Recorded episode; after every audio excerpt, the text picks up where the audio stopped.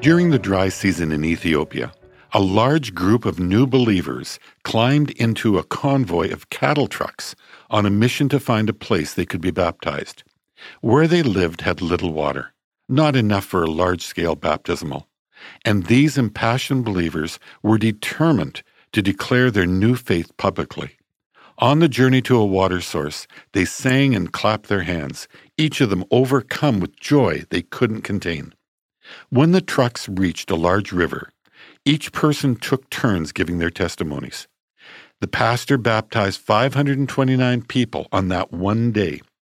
The Muslims that gathered on the riverbank to watch at first thought that they were witnessing a wedding or some other festive occasion. When they discovered it was a Christian baptismal celebration, many had a desire to hear more.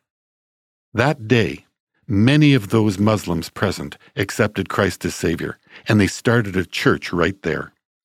On the way home, the newly baptized group sang songs and called themselves the Tribe of Jesus.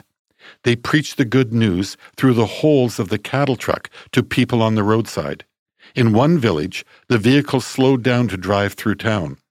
The singing got the attention of the villagers at a market. People jumped in front of the trucks and held tight to the bumpers. They demanded to know the source of the commotion. The pastor climbed on top of one of the cattle trucks and preached with great fervor. A new church began in that town when many people responded to the call to serve God.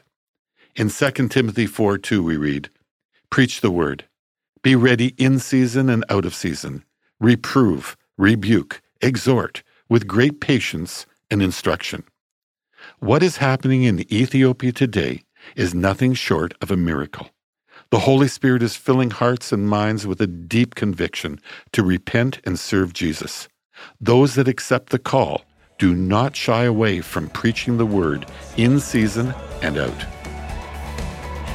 There's no sweeter name than Jesus our Lord.